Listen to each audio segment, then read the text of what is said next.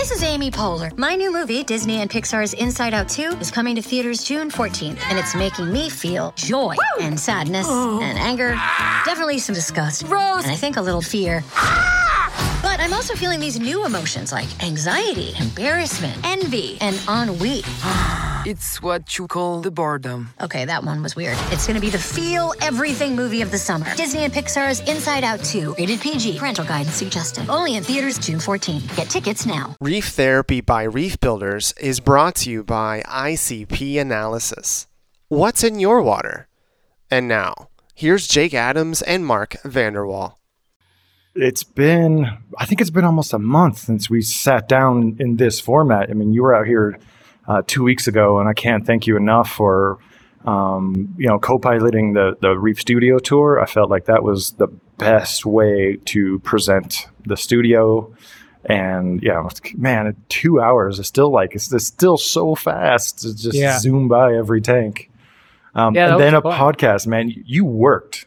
You worked for a day. I, I want you. To, I want to promise you. Next time you come out, I won't force you to do all Nah, of that. But it was a good I just time. need. I needed you. I needed you there. Yeah, it was good. I, I I had fun. You know, I mean, it was it was us geeking out for a whole day. Uh, it it didn't feel like work to me.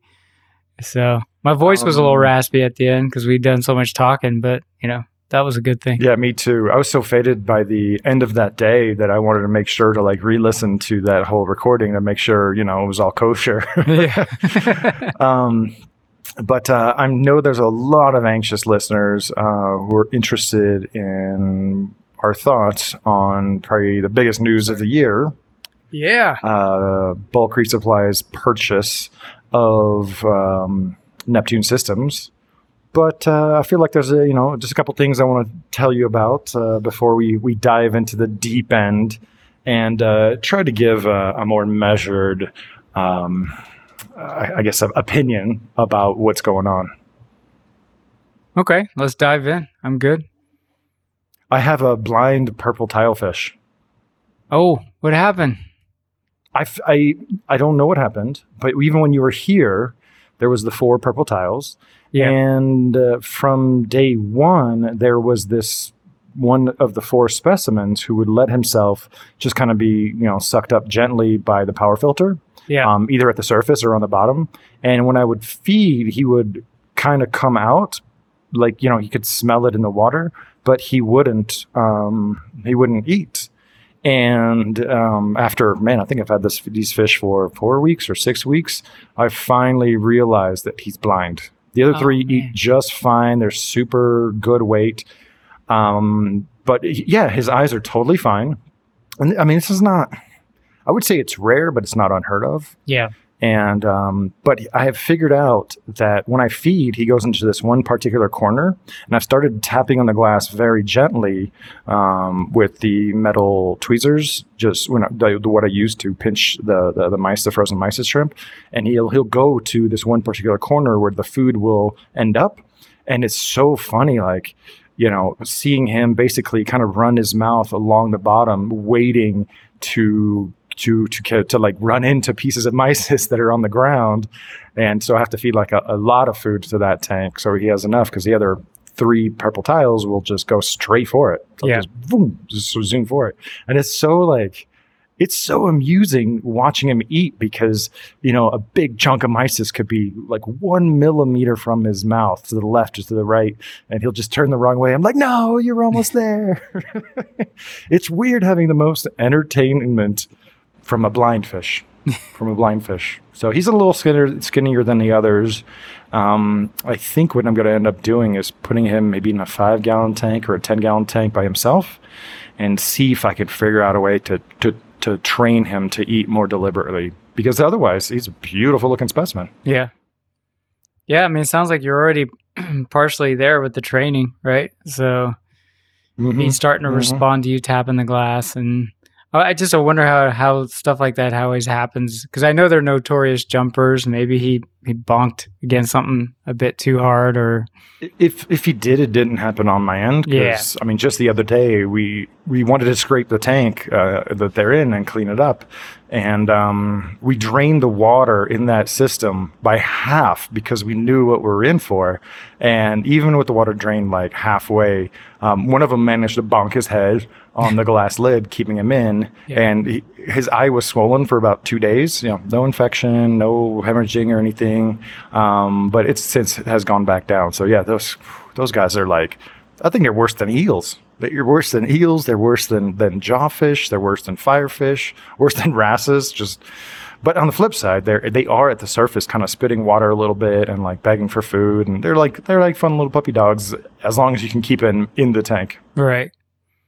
That's cool. Yeah, I, I had two fish go missing. Um, it's a it's a bummer because they were like the probably my two favorite fish, but uh, between going down to Florida and dealing with the family stuff, and then coming to Colorado, and then shortly after Colorado, I did that. Uh, I went on a, a backpack fly fish trip in Wyoming, so it was three whole weeks where either my wife was taking care of the tank or you know i was having a neighbor stop by but uh, it, it is funny you come back and you're like looking at your tank and, and the first thing you think is like everything looks healthy there's no algae outbreak all the corals are thriving and it was like three days later i was like hey wait my mystery wrasse is gone um, and oh then no! yeah, I was bummed about that guy. And and a rainfordi goby is well, he's been cryptic, so maybe he's around, but I just haven't seen him. So bit of a Mm. bummer, but and I mean everybody did a good job feeding them, so I, I don't know. You know, hard to say what happened. They may have What do you think? Uh, do you think the mystery wrasse might have jumped out while someone was feeding? I, I'm worried. Well, I mean, I've you know, I, I fully disclosed that I don't think uh, f- I've got that four inch lip of glass, and I was I had Mm. no illusions of that keeping jumpers in the tank wholeheartedly. But I do wonder, while my while the rest of my family was home, like maybe he jumped and my dog picked him up as a snack or something. Oh, Because I looked yeah. around the back of the tank and everywhere. Uh, I looked in the overflow box, and he's nowhere to be found. So. Oh, here's a, here's a funny kind of gross story. I uh, uh, in college at my, my my spot over in Columbia, South Carolina. mhm. Um, I had a um Mandarin goby, a dragonet, and uh, one day I noticed that he was missing. And I didn't, I didn't have any cats. I didn't have any dogs. I didn't have anything that would eat him. And I was just like, you know, I'm bare bottom, so there's not really any place for him to like just get decomposed by the sand or stuck in a power head or or not a lot of cleanup crew to just like take him apart. So I was convinced he jumped out. So I looked all over the tank and couldn't find him anywhere. And in that room, I had my African gray, who um, she shed a very fine layer of dander uh, on a dark, dark hardwood floors. And it was about two weeks later, I noticed these uh, little little tracks in her dander that were Oh. not bird tracks. It was a rat. It was a full blown rat in my, not not a small one. It was a big one too, man. There's a crazy story of how I found him and caught him, but like it was weeks later, I was able to piece together that the rat probably ate the dried up uh, um, mandarin goby. That's crazy. That's a that's a gross story. No, yeah, rats are. Uh, we we uh, they tore down some old houses near my old house many years ago when I lived in a, a different house, and I think they unleashed like a rat's nest because all of a sudden everybody had rat like a rat in their attic, right? And so No, I can relate, man. They're nasty creatures, um, Yeah, but I mean they're just serving a role, just like bristleworms, part Yeah. of the ecosystem, whether you like it or not. spreading the plague, you know. no, I'm just kidding. So I also got some uh, some new fish. Um, let's see, about a week and a half ago, I got a shipment of xanthic eibli angelfish, and it was so strange because we've seen um, aberrant color forms of like coral beauties before. I think it's like primarily coral beauties. Um, once in a while, bicolor would come up uh, aberrant, but I don't think we've ever seen these solid yellow eibli angelfish. And something about the xanthic quality just made their orange stripes like really, really bright. Very pretty fish. What I'm blown away by was the number of them that were caught. I, when you first sent me that picture, I thought, is somebody captive breeding these, right? Like Bali or somebody, because what are the odds of of of acquiring a, that number of xanthic species of fish in in a well even in just one location right it's it's an, Mhm. I think it was a location thing. yeah I think it would be very similar to how there's like big batches of uh, koi scopas tangs once in a while. yeah They're, they're found in one spot, but the the koi scopas they change, but their color usually gets kind of more interesting or brighter, or just moves from one spot to another. Um, but these eiblis, there was like a whole spectrum ranging from like normal eiblis that were just a little bit brighter. All the way to the full blown, just golden yellow, just most striking fish really amazing specimen. So I was sent three of them um, by Reef Pro. So one was a normal, which I would call like maybe just a premium eibli. So it just looked like a, an eibli with a saturation turned up a little bit. Mhm. And then uh, uh, another one that was very odd. He's he's like really dark on top with um, like a yellow face and yellow belly and a lot of yellow markings. So he's got more black and more yellow. Really strange. But then I got the you know the solid golden eibli and man, I, I something I just knew that those fish were going to change colors. Um, but yeah, the xanthic golden started darkening up like almost instantly. I, Oh, wow. I've been taking pictures every single day, and um, it's at first it looked like like smoke, like a weird smoky gradient on them and on him because the, the what I call the premium eibli didn't change color, the half and half didn't change color, so he's still like the most mutated one. And then the golden, now he's got like this weird, uh, uh, like a gray layer over the golden coloration underneath. So there's the xanthism is still there, and the colors are still. Br- some of the colors are still bright, but now the gray sheen over him makes him look a little greenish. So he's nothing like when he came in, but um, you know that's to be expected. It's pretty well documented in like the, the coral beauties that some people get. Yeah. Yeah, it'd be interesting to document that over time, especially to see where they end up, you know? Um, similar to the koi tangs, right? They they tend to change over time a bit as well. Well, that's the other, the flip side of the coin is if it can change color to a darker fish, maybe some stimulus or some time will enable the fish or encourage the fish to revert back to the golden coloration. Yeah. That's the the, the real uh, ten thousand dollar question. That's that's one of the the more interesting things I think. Yeah, it'd be cool if there was some type of environmental stimulus that happened in that location at a time where there were a lot of juveniles or something that sort of triggered that. But Uh, you know, I have to I have to believe that there's a you got it, buddy. Shoo fly. yeah. I have to believe that there's a genetic component, right? Because I have the piebald one and then the norm one's a little bit juiced, but something, some combination of genetics and environmental factors was either keeping them yellow or making them go yellow. Yeah. It, it's hard to know. It's really hard to know. Yeah. That's a nice pickup though. That's those are some cool fish. Hey, you know, I've li- I've loved uh, you know the candy stripe angelfish since I was a kid because you know obviously the peppermint is unobtainium for all but the the richest stock traders and, and brain surgeons or whatnot, and so I always like really enjoyed the subtle beauty of that particular species, and I just happened to have a, what I call I call him Normie now because he's normal compared to the others. So I already had one, and so the what I call the, the premium eibli is in with the normal one, and it's really interesting to have them uh, all together. But if you look really carefully, man, they did they got a, a, a blue iris, a, an orange eye ring, a cute little mouth, bright orange pelvic fins, and as they get mature, they have a bright orange pelvic area, and then the the degree and the patterning of the orange bars uh, on the side, or the th- they're actually thin stripes, um, varies a lot by individual. And as they get older, like it builds up a little bit towards the top of the head. And if you have a male, you know he's going to have a little bit longer fins. They're black, and the tail is edged in blue. So there's a lot going on in, in, a, in a small package of a fish. But the normal one that I got was traded into a store because he eats coral. So I Yeah, got to figure out a way. I've, I've tried one once, uh, just because I was feeling a bit gutsy, and man, was he, uh, he like for me, lemon peels and eiblis are just the worst in terms of coral safety Yeah. with with Yeah. pygmies, um, which is a shame because, like you, I've always liked them because they have such um, such ornate pattern, right? Like it's Mhm. it's not just an all yellow fish or this or that. It, it's like a very interesting pattern that you can get them. the tiger pike. That was a cool fish too. That I remember. I, I would have if, if there were more of them I, and I could afford them. I would have happily like set up a small fish only with live rock for a guy like that. 'Cause that was a cool looking Yeah. fish too. the the tiger pyge is definitely one of my holy grail fish, you know, and these guys are so close. They're so close to Yeah. that. But but a tiger pyge, you know, its color will mature, but it's not going to revert any particular way.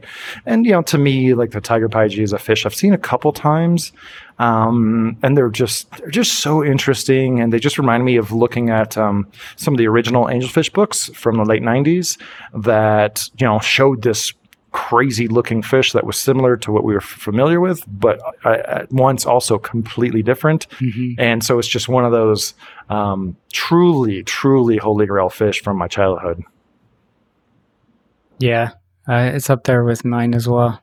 Um, and it's a cool to me. What I liked about uh, not you know not the twenty thousand dollar uh, peppermint angels, but you know it, I don't know. Uh, Three thousand dollars is not cheap for a fish, but it's the idea that you wouldn't have to set up this two hundred gallon system to keep something Mhm. rare, you know, and keep something Yeah. cool and unique. Uh, I always thought, you know, hey, if you ever fall into some money, that'd be kind of a cool setup. Is you could you could go with something like that, and if they were available, and and you could get away with it in like a sixty five gallon tank, you know, and do Yeah, it up real absolutely. nice, and so um, that was uh the- Japanese angelfish book, like some of the example tanks that they had in the back, right? Like where they Mhm. created these little biotope systems for pygmy angels. Uh, That that yeah, that's the one. just, I don't just have it; I have it like at arm's length.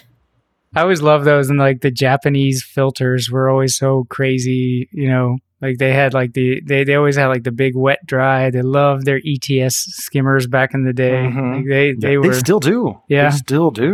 Oh yeah. oh yeah. Um, I always loved uh, how they they mixed and matched lots of different spotlights. Mm, Before they were LED, they had they would use compact fluorescence or these like mini metal halides that would just screw into a socket with some kind of uh, know, ba- specialized bows.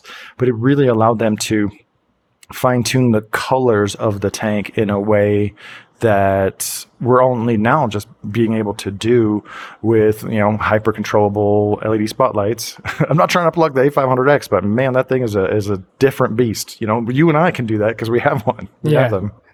yeah, yeah. Re- I think you you hit it on the head there. Maybe part of my romance with that A500 is it it sort of brings me back to those Japanese tanks with the spotlights. Mm. You know, Yeah, I have a whole LED spotlight collection. Um, some of them I used on my first LED lit tank. It was like a four gallon cube. There's a, a it was a EcoReef one. So I did. There's two videos on YouTube of that thing. That was my first LED lit, you know, reef tank, and that was also the first tank I ever did without any live rock. That thing was all um, all ceramic. But I still, to this day, have some corals that were in that tank.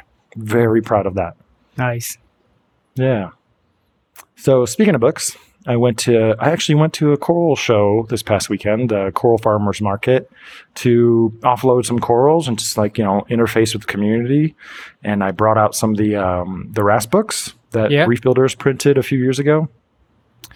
And so many people came came up to the booth and like, oh my God, racism, that was my favorite. I just got you know three Labooties, or oh man, I'd love to have this for the store. And I, you know, selling them at seventy five dollars and it let cheaper for what I call industry folks, just you know, so, just so they can have it. And like, like, we didn't print this book to make money. We just did it because it seemed cool. And Rudie Kuiter approached us about it.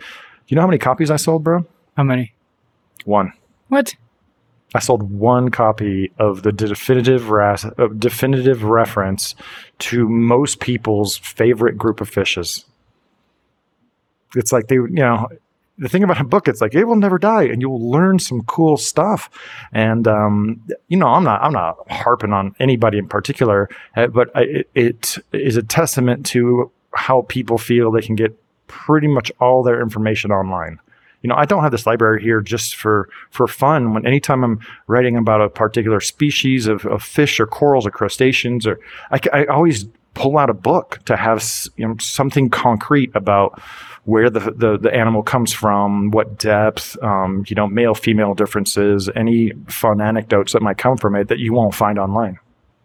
You know, I always draw an analogy to music because it used to be like you'd buy a CD because you heard a song that you liked, and then you'd listen to the CD, and eventually one of the tracks that you always skipped over be suddenly over time grows on you and becomes your favorite song, right? Mm-hmm. Or the albums that are probably my most favorite albums of all time, uh, a lot of them I didn't like when I first bought them. And then I would just mm-hmm. continue to just pop them in from time to time and listen to them. And then they grew on me. But because it took longer for me to warm up and like them, it seems like the effect, the the resonance of liking them lasts longer, right? It does, mm-hmm. like I'm not over it and bored with it. And fish books uh, were a lot like that for me, where you know you're looking up that your favorite fish and you're scanning past all this other all these other fish, but then over time as you pass through like certain fish like you start to draw interest to those fish that you could care less about and then suddenly those yep. become your favorite fish. Um, mm-hmm. and that's sort of lost when you're like just you know spot treating the information that you're going after right? You're just saying i just want to look up this exact fish. There's less of that discovery. Um, yeah. and that's a shame. Um, you know, it's the same with music now. You know, like now you just go Spotify and you listen to the artist's one track, and you don't really spend the time to listen to the whole album. And you know what? God, that song know. you may hate, you may love like six weeks from now, and it'll be your favorite song of all time. so, I've been on Spotify for about 10 years since yeah. before it was tied into Facebook. I remember I remember learning about this this music service uh, a long time ago. I pre-signed up for it before it was actually available, and I guess now over 10 years they probably got a thousand dollars. I'm like, man, that's that's really cheap. But I don't think I've listened to any full albums in a long time. But just to kind of get back to on track with the fish books, um, you know, I recently got this awesome Golden Hamlet there's no information out there on this golden hamlet, right? Yeah. I have a Caribbean fish ID guide that tells you a little bit about them. But Scott Michael's books, man, one thing I really still love about them to this day is there's a lot of anecdotes because uh, Scott, you know, he would have photographed a lot of these fish himself. He would have seen them in the wild. He would have done his research. And there's an awesome, you know, mention in there about the golden hamlet of how it seems to have a, a little bit of a concentration in this one particular reef in Nicaragua. And then I was able to go to Google Scholar and type in the species name for the golden hamlet in Nicaragua and just find out all this information about, you know, this fish is wide ranging in Caribbean, but there's just one spot in Nicaragua where you know, most of the hamlets are goldens just absolutely fascinating stuff. So Scott Scott led the breadcrumb trail there. Yeah, exactly, and that's the thing that, that people don't have forgotten about books is uh, you know they can lead you to more information that's in the book, and you know a real book has a lot of references and literature cited um, within the article, and there's a big section in the back where you, you know you can do a little bit home more homework to find out more about whatever animal you're interested in. So yeah, it was it was just not surprising. you know, it, it, was it was fun to sell a, a, bunch of corals, and I got a bunch of corals, and to see a bunch of folks. Um, but it's just a little frustrating when you know seventy five dollars ultimate wrasse guide, ID, everything. And so many people said wrasses were their favorite. And only one guy who said he had been waiting for this opportunity to buy it in person after seeing it online for sale for like $600 because we had a few signed copies in the early days. And I don't know, someone selling a copy for, you know, big, big, big money. And he just walked up, plunked it down. and he was happy. but they'll go spend uh-huh. 300 bucks on a tiny frag. So. yeah, you know, the thing about the books is they're not going to die on you. I've had some of these books since I was a kid. Yeah. All right. Do you think that's enough of warm up to uh, tackle one of the biggest uh, news stories of the reef aquarium hobby this year? Sure, but I, get, I think I think you've got the insider knowledge. I'm a little bit more confounded by it and trying to understand it, but keeping an open mind about it as well. So well, that's why we make great co-hosts. There you go. you know, if we if we both had the same point of view, what, what fun would that be, right? Yeah. So what's what's your take, right? Because you're you're purely a hobbyist. You've never been in the industry, but you've been around for a long time. What is your again, well, gut reaction about it?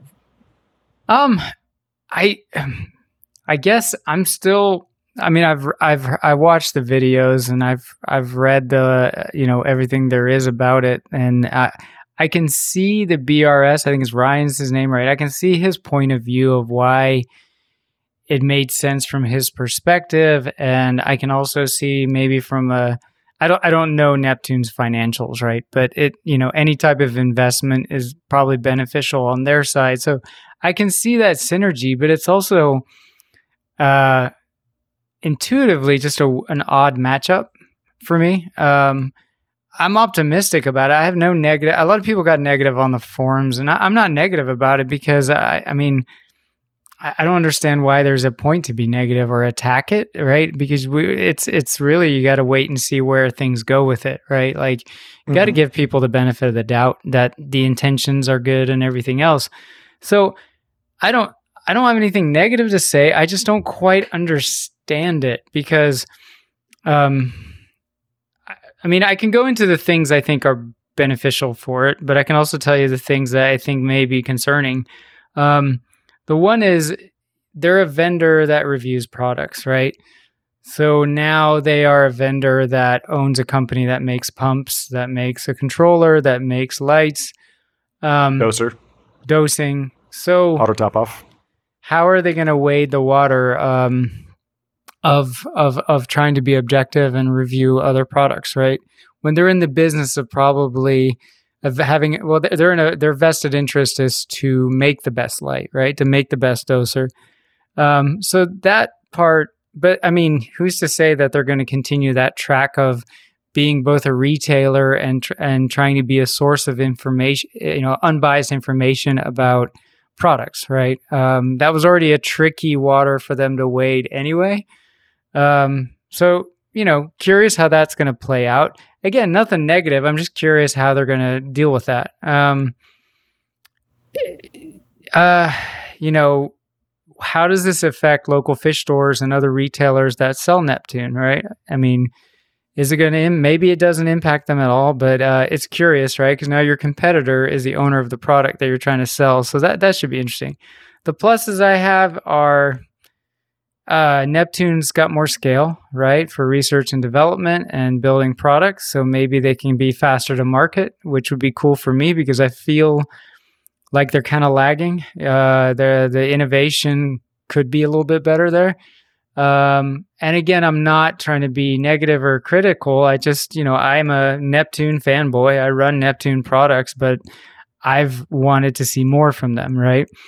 Um, maybe better interoperability with other manufacturers. Maybe BRS can push that agenda harder, right? Like I know the, I know that um, their ecosystem has become a little i mean i, I more locked down and somebody's going to bring up uh, what was it iota x or whatever um, but all right let, let me let me weigh yeah. in on some of the things you've mentioned sure and just so for people who are listening who have not been kept abreast of the developments this year is i think it was later last year or early this year um, bulk reef supply um, the arguably the largest uh, retailer uh, online retailer of marine aquarium products.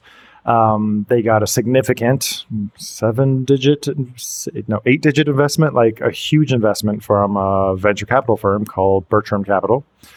And, you know, that made some, some waves when Reef Builders broke that story. And it was about a month ago, Bulk Reef Supply purchased uh, Marine Depot. And that sent everybody into a tizzy. And before before bulk reef supply got their investment, it was very clear that there was um, uh, quite a cozy relationship between Neptune Systems and bulk reef supply. There nowhere is there more Neptune Systems branding uh, besides the Neptune Systems website than on bulk reef supply. Like the logos for Neptune on the bulk reef supply page before all of this happened were were bigger than the bulk reef supply logo. It was it was interesting. So like the, there was definitely um, more than some hints that the you know there was a lot of friendliness going on there. So that's one of the things that makes me chuckle the most right now is you know these savants who have for two weeks or a month have predicted that bulk Supply was going to acquire uh, Neptune Systems when you know, people who've been really paying attention have noticed this for like a year or two. And then when the Bertram Capital came through, they're like, yeah, that's probably a matter of time. I don't think Neptune Systems was on on the market proverbially, um, but you know somehow they they made it work. And I feel, you know, we're as humans we're programmed to worry before Right. we rejoice. And everybody's talking about the sky is falling, the sky is falling. It's not good for the hobby, not good for the industry. But like, if we're if we're being honest, this isn't going to change anything for the consumer. It doesn't change how you keep a reef tank, does it? No. Does it change anything at all? You still have to mix your seawater. You still have to manage your, your chemistry. Your corals don't care about bulk reef supply and Neptune systems being under the same roof. So, like, all right, just tap the brakes. And I just want to remind people, you would remember this, there's actually a bunch of precedents for this kind of consolidation in the aquarium hobby already, right? So I don't know who who it was first, but I took a couple notes. But um, I guess when I was in college, so mid 2000s, uh, Central Garden and Pet is um, one of the largest distributors of uh, pet products.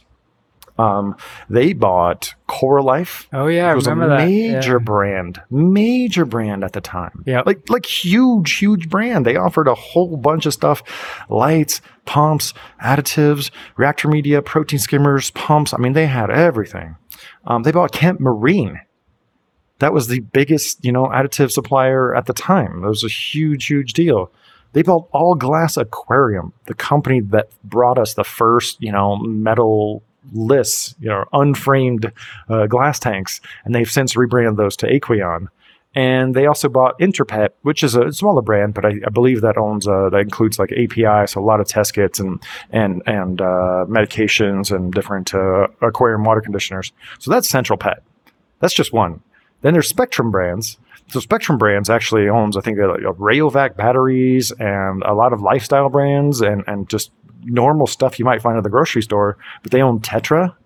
You know, Tetra was and is probably still the biggest manufacturer of fish foods in the world. Um, they bought Marineland. Marineland, we're talking about, you know, penguin power heads, um, emperor filters, um, hot magnum canister filters. Uh, I believe Perfecto was part of that. Yeah. I- I- yep. Um, they bought Instant Ocean. Instant Ocean. Instant Ocean, um, uh, Sea Crystals. That's what it's called, right? The, the reef brand, Sea Crystals. Sea Crystals, the reef brand for Instant Ocean. Reef crystals. Reef crystals. There we go. Reef crystals. And they bought Omega Sea. And you know, guess what? You can still find Kent Marine and All Glass Aquarium products, Aqueon, Core Life, Tetra, Marineland, Instant Ocean. Um, you can still get that stuff, except that now some of it is at the grocery store and a lot of it is at Petco slash PetSmart. You know, those brands were never like trailblazers. Maybe at once upon a time, Coralife was definitely more hobby centric with some more niche products. Um, but you can still get those brands, and you know what? You know, even if some of those brands stepped out of the uh, hobbyist consciousness, I guarantee you they're selling more than ever um, in front of even greater audiences across the world. Yeah. Yeah, I was going to say those are much larger companies, right? Much larger brands. If you think about it, like Tetra for sure. Um, Life is still, I, I, I think, pretty big if you think about it from a consumer pet standpoint. Um, Yep. No, yeah, I agree. I mean, uh, I don't think the sky is falling. I just thought it was an interesting acquisition. Um, I liked what he had to say about, you know, maybe coming out with a cheaper monitoring solution for uh, Mhm. beginning hobbyists. The Elmo. Yeah, I mean, I, you know, from a being the optimist point of view, it's like, yeah, if it reduces failure in beginner to intermediate or low budget hobbyists, if it reduces the loss of livestock, right, which paints a Mhm. better picture for the hobby. Um, yeah, I, I don't think that we live in. I mean, we live in an age where everybody's got you know smart plugs on their light bulbs and stuff, even if they live in a tiny apartment. You know, so Yep. um, I don't think the monitoring slash controller market is really like you know extreme hobbyist or the guy who you know spends thousands on his tank anymore. You know, I know you're not a big fan of controllers, but I I, I do think that they have a place for people who want them in in you know, I mean, I, I think about people with nano tanks, right? They don't need a a full apex, No. right? But something just to let them know, like, hey, there's a leak inside your stand, or hey, um, your top off is empty. You know, get get off your couch and do something about it. Yeah, that's pretty cool to have. And if you Yeah, can no, break I- into I- that market I- for two hundred bucks, um, that's a good push I can-. I can get on board with Ryan's um, strong feelings about having monitoring solutions. Totally. But I know what my $5 Chinese, you know, Wi-Fi outlets can do for $5 retail. Yeah. Right. And I've, I've, I've parsed out the, the components, maybe not the R&D for the software side. And you should be able to put together a standalone smart pH uh, monitor, no screen, just Wi-Fi capabilities. Just log it to the cloud. Let me check on my on my phone for about twenty dollars. That, ple- that you know, so that leaves plenty of room with packaging and, and software development and software and database uh, backending um, to bring something like that to market for like ninety nine dollars. And then you want to upsell me, a, you know, fifty dollar uh, screen so I can see it all the time. Awesome, dude. A hundred, a hundred dollar smart pH probe uh, monitor with no screen, and then fifty dollar upsell for just the screen, just so you know I can see it. Um, I, man, I would buy five. I would buy five like right freaking now. And you have to have um, a temperature sensor to have uh, accurate pH, so you would get both of those in one. Um, and then if you wanted to do another one for conductivity and uh, you know. Uh, Another one for water level sensor, like you know, it shouldn't be that expensive. You know, my concern and what will probably happen is like you know neptune system side they'll probably put together something for like $300 that does everything. And it's like i don't need a $300 standalone monitor for each system with a screen and all these extra bells and whistles. So if they can if they, they can trim the fat and this is something i really want to address and one of the things that has held neptune systems back in the past is i mean they're not a small company but I feel they've had they have felt the need to take the Apple approach to having a walled-in garden and sure like their wave pump and their skylight and their COR pump will work without the Neptune systems controller but there's there's a lot of features that you're missing. Dude I would have a Trident if it worked on its own. Like you, the communication radio to make that thing work would be like an extra couple bucks. It would be an extra couple bucks. You, there's no reason to m- force it to work with to to, to operate having uh, um, uh, an Apex controller. Right, it's just uh, just a little bit more money to to make it work on its own. I'd be all about it. Now, if you wanted to, you know, then b- giving people the option to say, okay, you can monitor all your stuff with the Trident, but if you want an automatic controller stuff or uh, dosing, then you really need an Apex because that's what controls the doser. I, I totally get that. So I'm really hoping that with this purchase, Neptune Systems team and the direction that they get from bulk reef supply will give them a lot more breathing room because they they will be less um, compelled to to create these artificial situations where you have to buy into the ecosystem. That's that's my that's my strong opinions about it. I really hope that's what we see. Yeah, no, I I mean, I know it's a two-way street with vendors, right? I know um, if a vendor chooses to no longer make their light or pump interoperable with uh, Neptune, like uh, we can't fault Neptune for that, right? But if they do have this open API or IOTA, whatever, Reef IOTA, IOTA X, what I, uh, Internet of Things Aquariums, IOTA. there you go. Okay. Um, But you're a software guy. You know about open APIs. Tell us do. what that would take. Well, and I'm I I won't even dive into that, but I mean, like, eat your own dog food, right? Like, uh, why not leverage that for some of your own integrations as well? And um, I I don't know the I, I don't want to be critical because I don't know the whole story. I'm not an insider, but um, I don't like that.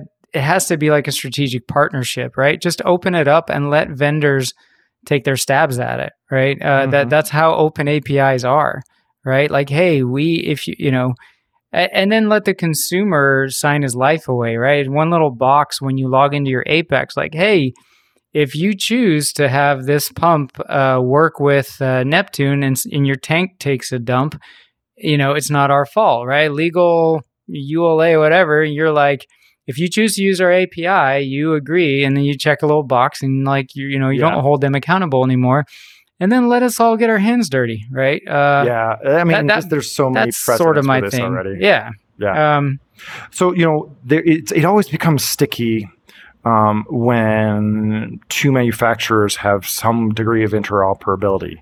Um, but one great example, and this might answer some long-standing questions people have had of why Ecotech Marine Gear, uh, the newer stuff, does not work with the Neptune systems is because in the past their WXM module, um, I think that's what it's called, right? Um, the, there's one for Vortech and one for AI. When something didn't work, do you think they call up Neptune systems or do you think they called up Ecotech Marine? For the the vast majority of them would call it a Ecotech Marine because they saw it as an Ecotech Marine problem, even though there was nothing wrong with the product that they were selling. It was more the communication between that wireless chip and the, Apex controller ecosystem. You know, so it always gets kind of super sticky. It in- does. in, in that way. excuse me. But you know, on the consumer end of stuff, like uh, people just need a drink a beer. just drink a beer, relax. Like the, the the the fundamentals of keeping a reef tank are fine. There's a ton of precedents. You know, like when we were growing up, it was that fish place. You Yeah. know, that fish place was the catalog we looked out for. And then Custom Aquatic became huge. Then Premium Aquatic became huge. Then Marine Depot became huge. And now it's Bulk Reef Supply.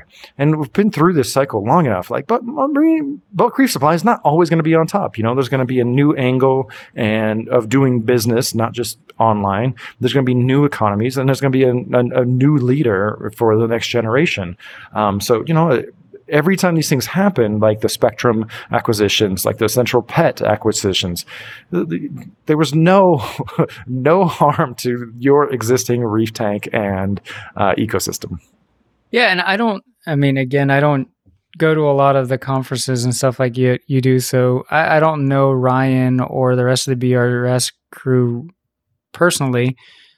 But I mean, just on a surface level, watching their videos, they seem like good dudes. And if those are the dudes that now sit around a conference room table with the Neptune guys and bounce ideas, that's not a bad thing. You know, like that sounds Mhm. pretty cool. Uh, they're hobbyists, they're passionate. My concern is they're, you know, it's it's not a secret recipe that BH photo video uses a lot of data to have like the awesomest photography products. It's no secret that Amazon has a ton of data on their customers and that thing you've had in your cart for a couple days when you hit click and it shows up the next day, that's because Amazon knew for a fact that you were going to order it and it's already, you know, halfway here. And so my concern is, you know, all the most amazing products um, in the aquarium hobby and from Apple and other electronics manufacturers, there were things you didn't know you wanted, right? So if they're guided solely by the data, we're just going to get iterations of the same stuff. yeah. You know, like putting together a monitor, that's that's an idea that's like 20 years late.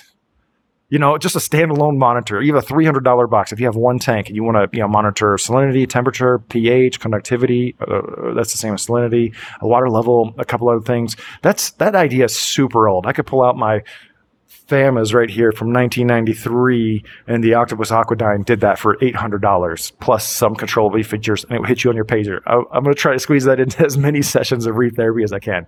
So that idea is not not not at all revolutionary, but it would be really awesome to to see them eat their own dog food with the whole Internet of Things aquariums and uh, you know open it up to to smaller manufacturers.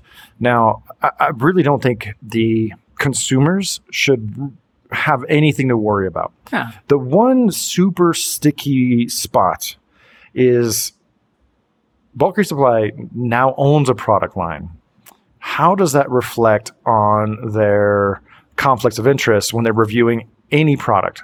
You Right. know, and that's yeah. I, I'm, that's I'm not that's the trying to throw mark. shade. I'm not trying to throw shade, but Reef Builders is you know fully independent.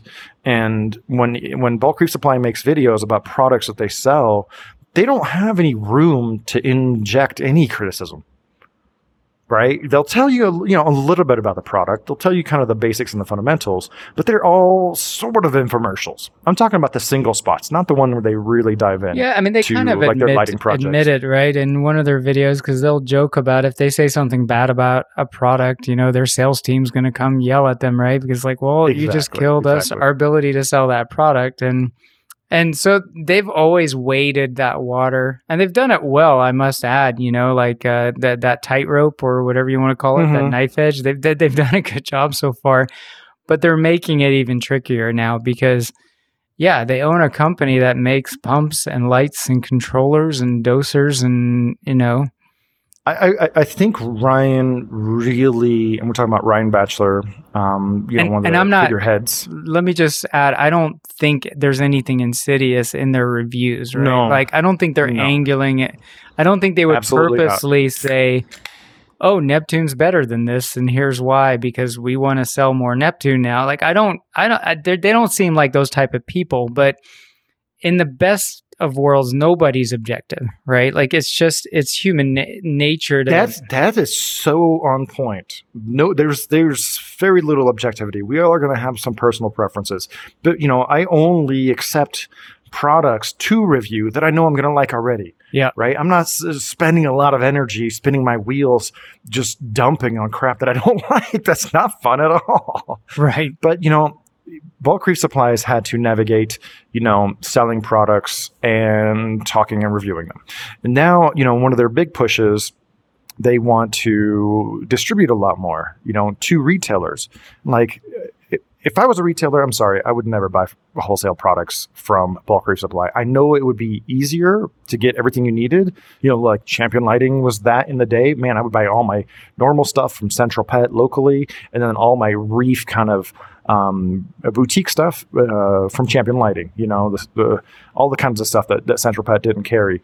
And so, but it's you know, Bulk Supply is your main competitor. So, so buying from them, Bulk Supply is your more your main competitor than the guy down the street, like except for livestock. You know, and but so now that they own Neptune Systems, do you really want to carry Neptune Systems and then feed feed them twice? You know, make them even stronger. That's a you know what? You know what I think? Actually, I think there'll be a few stores who really care, and a few others who will just take the convenience, right? Like I like I've taken the convenience of buying from Amazon because I would go to store after store after store, not just aquarium stores, for random things, and they all say, "Oh, I can order that for you." And you know, local stores have really dropped the ball of, of by and large, unless they're really committed to their craft. And you know, I've given up. I just buy from Amazon. I'd much rather buy local, but Amazon will get it to me faster than my local retailers. Yeah. Um, I'm also curious what the other companies in the controller space are thinking. Not just the controller space, because Neptune Systems now we're talking about a controller, Yeah. monitor, auto top off, flow pump, return pump, refugium light, uh, automatic fish feeder. Did I mention doser? Now they got a skylight. I- must be missing something. You know, uh, the automatic testing machine. Yeah, they're really So not a controller company anymore. They're an aquarium, reef aquarium product company, they have right? the if you think about it. first fleshed out ecosystem of aquarium goods Yeah. minus the glass aquarium and so yeah it's not just a controller right if you're Kessil ecotech marine you know i would just be exasperated right because i'm sure bulk reef supply is one of their largest vendors and some smaller companies probably make a significant amount- of their sales through bulk reef supply almost like a amazon for for reef aquarium stuff but they're just not self-listed you know, how does this affect their relationship with CJ, who makes flow pumps and return pumps? How does this affect their relationship with all? I mean, with the Marine Depot purchase, they also got AquaMaxx uh, skimmers and lights and media reactors, right? They've they've now they have a catalog of all their same brands. I guarantee you, we're going to see some. Um, probably the first of them will be some uh, some AquaMaxx lights with just the right chip or the right you know cable to connect and talk to the Apex. Hmm. Right, it'd be silly not to. I mean, it's going to be a while before that kind of integration comes out. It might be for future versions, but yeah, it's not just controller companies. But if once since we're talking about controller, how how does GHL feel about you know having you know selling to Bulk Reef Supply, which is now the owner of Neptune Systems. Like how how can they get fairly represented on that website? Yeah, I I mean, I'd love to be a fly on the wall in that room to bring to bring up our third guest on the show here uh, that I've seen visit you from time to time there. But uh, no, yeah, uh, I do have to wonder, you know, like what they're thinking. And again, I I, I don't think that the motives of acquiring Neptune are you know, like I, I would like to think there's no master plan to, you know, take over the world It's like never- everybody's thinking. How it goes. Yeah. Amazon doesn't set up to shut down stores. Walmart's not set up No, to shut down stores. Amazon just when- owns companies that make Wi-Fi routers. They they own uh, companies that make cameras, right? I think they they like they have a they've got the Blink Ring. cameras. They own Ring, Yeah.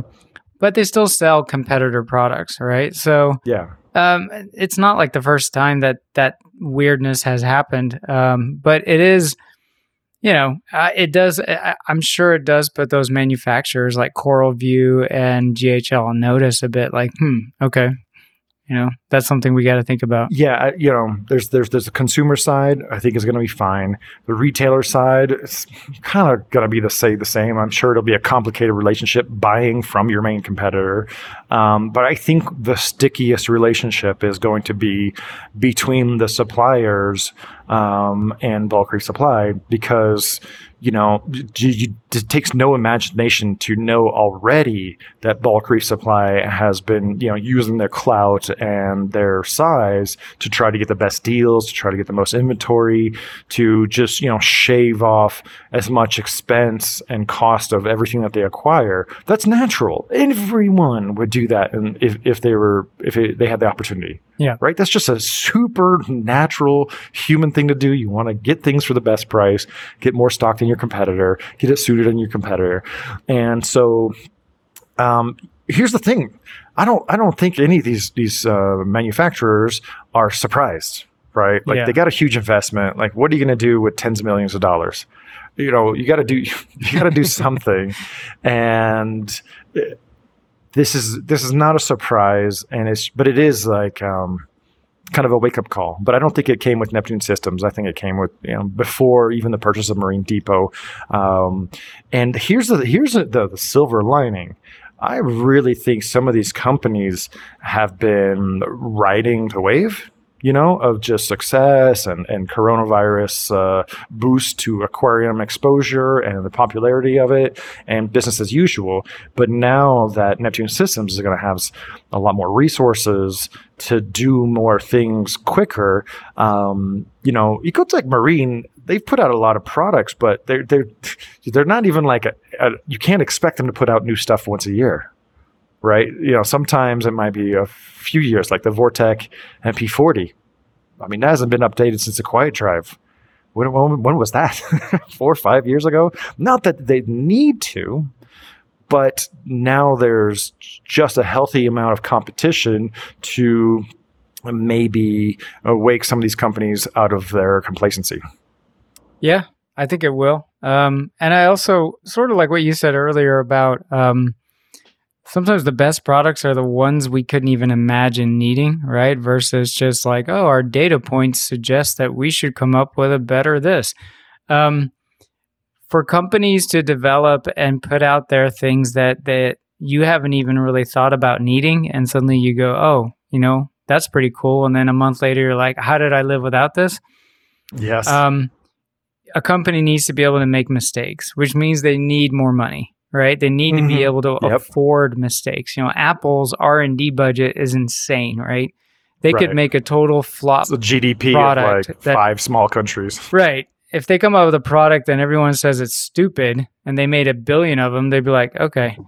Let's go back to the drawing board, you know, but that could be complete and utter failure for another company.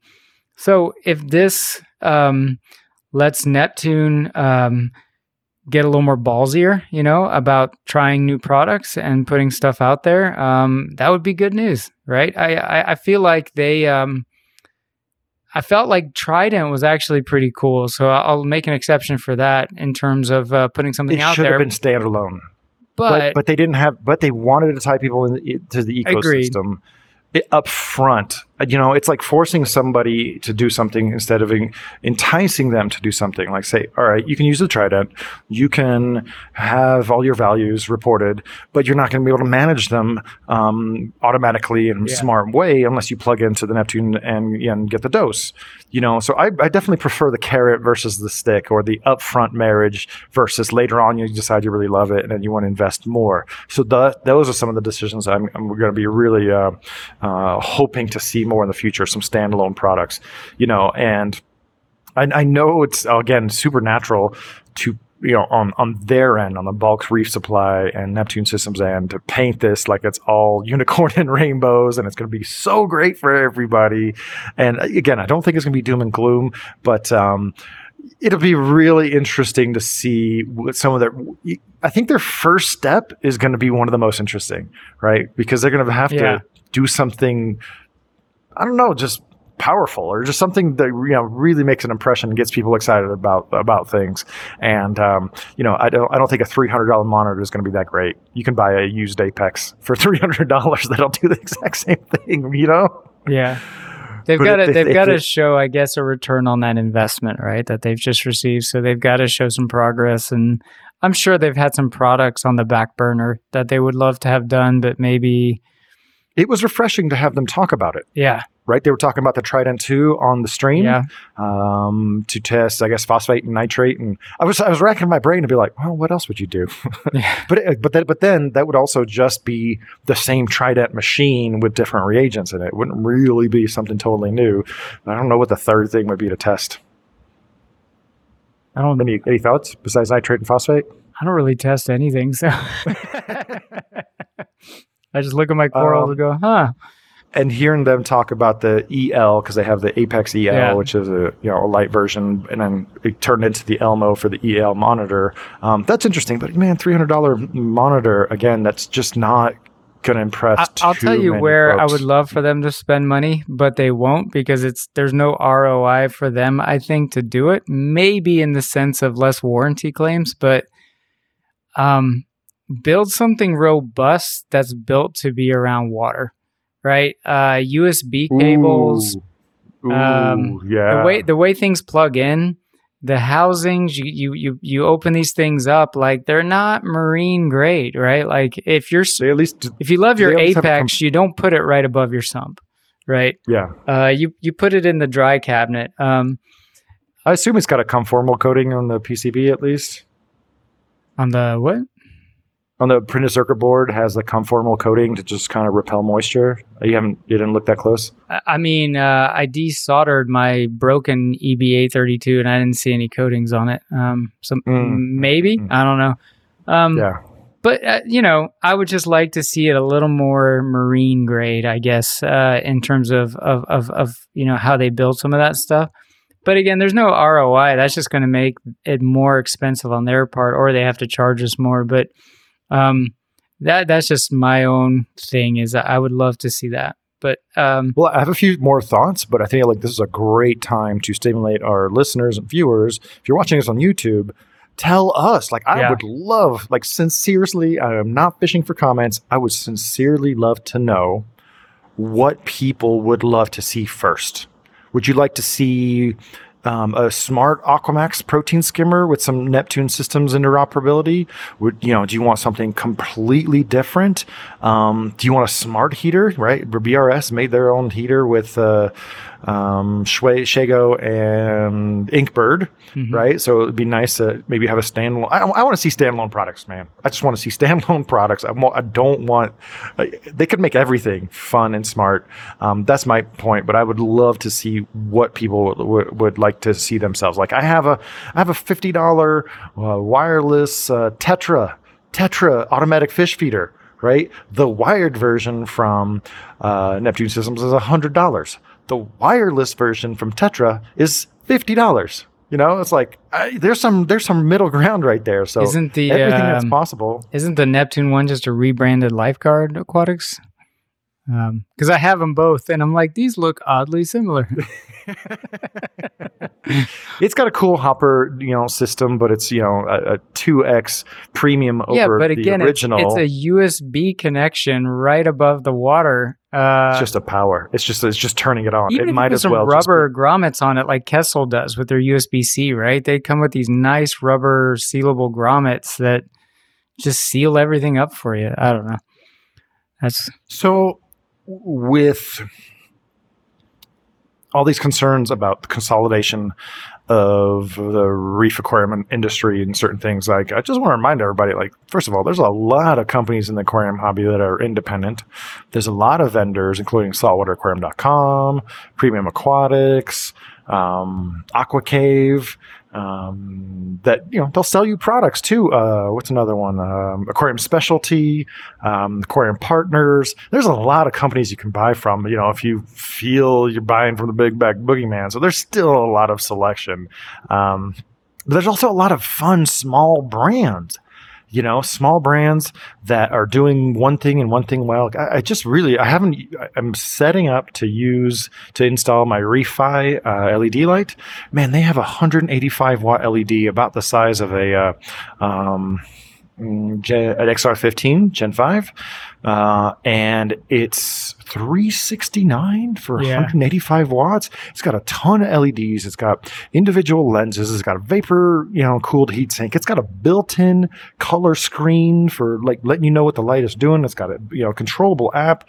You know, these are some of the small upstart American made companies that you can support as, uh, you know, your reaction to, uh, uh, this globalization within the American reef aquarium industry. There's a lot of smaller brands out there that are that are crafting, that are really designing new stuff. There's also a lot of black box Chinese LEDs that are getting a label stuck on them and claiming to be something special. We're not going to shame those, but if it looks like a black box, it is a black box. They just specced out the LEDs and told them where to put the fans. you know, it's just. But there's a, there's a lot of other options that that, that you can uh, support. Yeah, and I I don't know. For me personally speaking, it's a hobby, you know. So Yes! uh, don't don't don't choose your hill to die on. Don't like. Yes. Is it really worth getting all activist about? Oh my God! You know this vendor bought this manufacturer, and uh, to me, it's like it's okay if that's you know that that that outrage gets you excited and whatever and if that's where you get your joy okay but at the end of the day man there's so much in the world that i'm stressed out about already like this is just a hobby and i just want to enjoy my neptune controller and if bulk reef supply has what i'm looking for and my local fish store doesn't then i may shop there you know and I'll watch the BRS videos knowing in the back of my mind that they're probably not the most objective place to get information, but they're still entertaining guys, right? Um, I'd still have a beer with them. So I don't know. Just, you know, it's, um, I, I think it's important to remember it's a hobby and don't get too riled up about stuff like that. That's what I was trying to convey. You you placed play, said it more eloquently. How you keep a reef tank doesn't change. If you buy Instant Ocean, you're already buying. You're, if you use Instant Ocean, you're already buying from you know a mega corporation listed on the stock exchange. If you have an all glass aquarium, the brand or Aqueon Aquarium, you're buying from a you know a stock uh, U.S. stock exchange listed company. You know, um, if you have a Cyclone or maxi jets or an Emperor Pro filter or you know any of these number of things, you were buying from you know the you know previous generations of major merger acquisitions that the aquarium hobby has seen. And guess what? The product still works. Everything's fine. Yeah. You know, And, I, And, I'm you know- probably a hypocrite because, you know, obviously we've expressed our outrage about how corals are named and priced at times. So we, we, we have our own bones to pick in the hobby as well. And maybe somebody. that's the hill that I'll die on. yeah. is is what words actually Right. mean and what names actually mean. If, if you know, I don't want to say talk bad about anybody, but uh, Steve Tyree was here the other day. He was here on Sunday after the show. Invited him. We had a great time, but it was a little um, perplexed or kerfuffled when he pointed out my Milka Stylo and called it the Grape Ape Stylophora. I'm like, no, sir. No, this coral is the oldest documented stony coral strain. I think it's it's it's like neck and neck with the Stuber acro, right? And he's calling it the grape ape. I'm like, come on, man. How dare you? this is the Milka stylus. this is like 35 years old, collected from the Red Sea. Do your homework. You know, and that's the thing. If you're not keeping up with the scientific names, the actual names, and you're not keeping up with the trade names, then what do we have? Yeah. What do we have? No, but it was cool to have Tyree here and just kind of uh, talk about some classic coral strains and you know show off some of the displays. And he was really enjoying my uh, mangrove tank. It kills me. It kills me how much work some of the other tanks are. So many more corals so many so many more fish going on. And then the mangrove tank i've got Everyone five colonies of, of yeah i've got five colonies of, of, of larger montes. And i have i don't know six mangrove trees popping out. I mean just the way it's spotlit and it's used just to have this above and below water everybody goes to that tank like oh i made it too good. How do i make my euphyllia tank shine that hard how do i make my mixed or my lps or my acro tank how do i make those shine that hard. But no, that was cool. It was cool talking to him about some classic strains and the early days of the hobby. Um, he had hit the road, so he wasn't here that long, but it, it was kind of cool just to get a bounce off some stuff off of him. But yeah, coral names really matter. We're gonna go gonna go down that road. Um, I, think my overarching thought, like I, I have never gotten this many calls, messages, DMs, emails about anything that's happened in aquarium hobby ever. And I just told everybody, wait, wait till reef therapy. We're to all get it out there. And there's no reason to cast any kind of judgment until they do something. Yeah, and you know, somebody asked me about it, and I said, okay, well, there, there's three outcomes, right? Um, specific to the Neptune acquisition, not around this whole, oh, is it a monopoly? Which they're not, you know, they're not even close. But um, one, they make Neptune better. Okay, that's great. Uh, one, Neptune, they keep a hands off approach, and Neptune stays the same. Ah, okay, you know, that's not bad either. Or they run Neptune in the ground right? Okay, well then there's other controllers on the market that will fill that void, right? Like it's a niche, right? In an ecosystem. If, if the species goes extinct that dominated it, another species will take over that niche in that ecosystem. So mm-hmm. there's no end of the world scenario, right? Like it's just an it's just interesting to observe, right? Life goes that's on. the statement of the podcast. There is no end of the world scenario. Just cool your jets. yeah. Um, I have been a detractor of Neptune systems because I don't want to see another plastic box with wires hanging out. You know, like it's just just the same as the Octopus Aquadyne um, from 30 years ago. Very little has changed, and I, I hope this gives them, if they have you know the ability, the, I hope it gives them the opportunity to stretch their wings and truly innovate, like the Trident. You know, Trident really is in a class of its own, and I just I just want to see them be able to do more of that and not feel the need to lock any of their users into their you know walled in garden. That that's that's what I want to see. But again, there's there's no reason to you know there's no end of the world scenario. But I'm also super excited about this. You know, encouraging some of the other manufacturers to to hustle a little bit more. Yeah. Yeah, I think Like I uh, know Ecotech could bring could build such amazing products. You know, uh, Sicce's got a ton of design chops. Um, Kessil makes some great lights. What if they you know started dabbling in other things? Um, I, and I hope that we see a little bit more of this. Yeah, you know, we might see some stuff come that's been stuck in the the skunk works, right? And and suddenly it's like, all right, let's make a bold decision and put this thing to market. You know, let's let's Mhm. try to gain a foothold, and it'll be interesting. It uh, that's that's the the gist of it for me is is I was a bit confounded by it. I was trying to understand it. Uh, uh, but if it really just boils down to the things that Ryan talked about, you know, about how they're just passionate about the product and they want to help make it better, uh, invest money into it, grow it, cool. All right. I believe everything that Ryan is saying. Yeah. Uh, uh, he is he's a sincere dude, um, but he's not the only dude. You know, there's a lot of people at the at the round table now, and best laid plans can lead in lots of different directions. And until they make a first move, and honestly, a few moves, there's no indication. Even they don't know. They don't Right. even know where they're they're, they're going to end up. Right? They have best laid plans. They're super optimistic about the future, but even they don't know how this stuff is going to land and and what they're going to be able to achieve. But the Elmo, I'm talking to you, Terrence, and I'm talking to you, Ryan. That is not the solution. They'll just give me a smaller box with just a few, you know, plugs hanging out of it because the used Apex is the same price. Well, I, I don't think it's hard. f- I don't think it would be hard to build because you're just deconstructing an Apex, right, uh, into Mhm. something less. Um, but I do think there's a market for it. I mean, um, I'll relate to Ryan on this. I had a ReefKeeper, right? It didn't do a whole lot, that was- but that I liked cool it. about- yeah. yeah. And if you if they can build something for two hundred bucks, I, I wouldn't be surprised if it's sold. You know, um, especially for people that don't want to program a bunch of crap. They just want to know if there's a damn leak or the temperature's too high or the pH Yeah. went out of whack. That's great. Like you know, I, some people are like, I just need you to tell me to get off the couch and go fix it. You know, that's all. yeah. yeah, just an insurance policy. Yeah. An insurance policy. Um, Sort of like putting a webcam in your house when you go on vacation. Sometimes there's nothing you can do about it, but the information that you have, at least you can pick up the phone and be like, "Hey, man, I noticed there's something going on in my house." You know, Yeah. like, "Hey, I noticed the te- the temperature's too high." Oh yeah, I went into your your neighbor tells you, "Hey, yeah, it looks like your AC died." Oh shit! Yeah. All right, let me call the AC company. You know, like just little things like that could really be beneficial if it's a low cost of entry where you're like, "Yeah, the benefits of having that information are worth two hundred bucks to me." Right, but Yeah. Man, I wish there was MACNA this year. So, you know, because this is a few months out, this would be a few months out, and it would be in Atlanta. Yeah, so we what get to the hang out hell? again. And we'd be able to bounce all this stuff off of everyone in the industry and just get everybody's uh, tempered feedback after a Yeah. few months of contemplating on it, not just sitting there reacting on a keyboard. Um, so th- I'm gonna be I'm gonna be missing MACNA this year. I was definitely. Uh, uh, I wish I wish it was happening, and I wish it was happening in Atlanta. But yeah, we'll just have to wait and see. But in the meantime, you nailed it on the head. There is no end of the world scenario. Your reef tank still operates the same. I'm not a.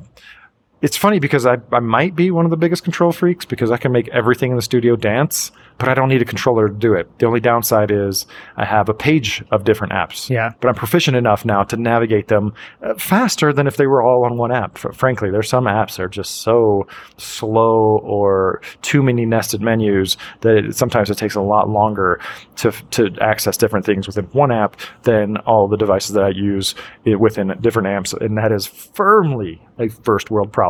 Now, I will say this, and I will hunt Ryan down if this happens. If I go into my Oh, Neptune boy. Fusion and they're like there are pop up ads for BRS in my Neptune Fusion or a little widget like, "Hey, looks like you could use a new heater." You know, like I'm Ryan, I'm coming for you, Ryan. make it happen on April 1st, just for a day. That'd be so fun. it's like my wife's Kindle, right? Like she turns it on and it does little ads and stuff. It's Well, just- she must have got one of the cheap Yeah, ones, subsi- yeah. subsidized with ads. I- But it'd be so funny if everybody's Fusion app on April 1st said, Hey, Mark, looks like you could use a new heater. little BRS ad pops up on my Fusion. no, it, I wanted to say Mark on everyone's. Mark Vanderwall. I'll be like, you need a "Damn you, Ryan!"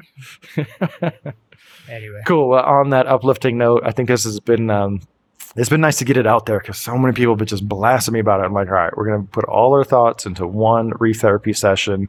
Um, thanks to everyone for listening. Uh, if you are listening on your favorite podcatching app, make sure to um, what are we supposed to do? Oh yeah, review us, review us. You know, let us know how we're doing, and if you have any thoughts about this in general, just take a breath before you make a comment on YouTube. And uh, this will, should be a very engaging discussion uh, here on Reef Therapy. So agreed. thanks again for joining me, Mark. Thank you, Jay. Uh, we'll do it again very soon. All right, man. We'll talk soon.